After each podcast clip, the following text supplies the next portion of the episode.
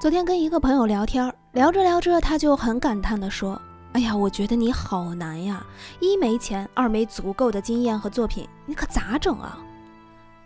我当时就笑了，我说：“请问当下的哪条路，哪份工作不难？如果要是都觉得那么简单的话，现在社会上为什么还会有那么多人在深夜偷偷哭泣，然后第二天再笑脸迎接呢？”其实我们所谓的难，不是在于周边的环境，而是你是否在做你能力范围内的事。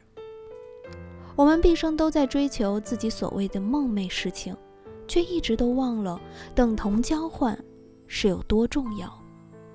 为什么会有那么多的测试说来试一试你适合什么样的工作，你的性格又决定了你生活之类的？很多人都很迷信它，但是它就只是一个参考。老话说不要好高骛远，可是我们说也要激发潜能。前提都是你热爱、坚持、相信，并且确定你能胜任你所做的工作。你很清楚，也很明白你在做什么，或者想做什么。难从来都不是一个借口，不要被一个难字打倒。蜀道难，难于上青天。世上没有不难的事，只有难以坚持的人。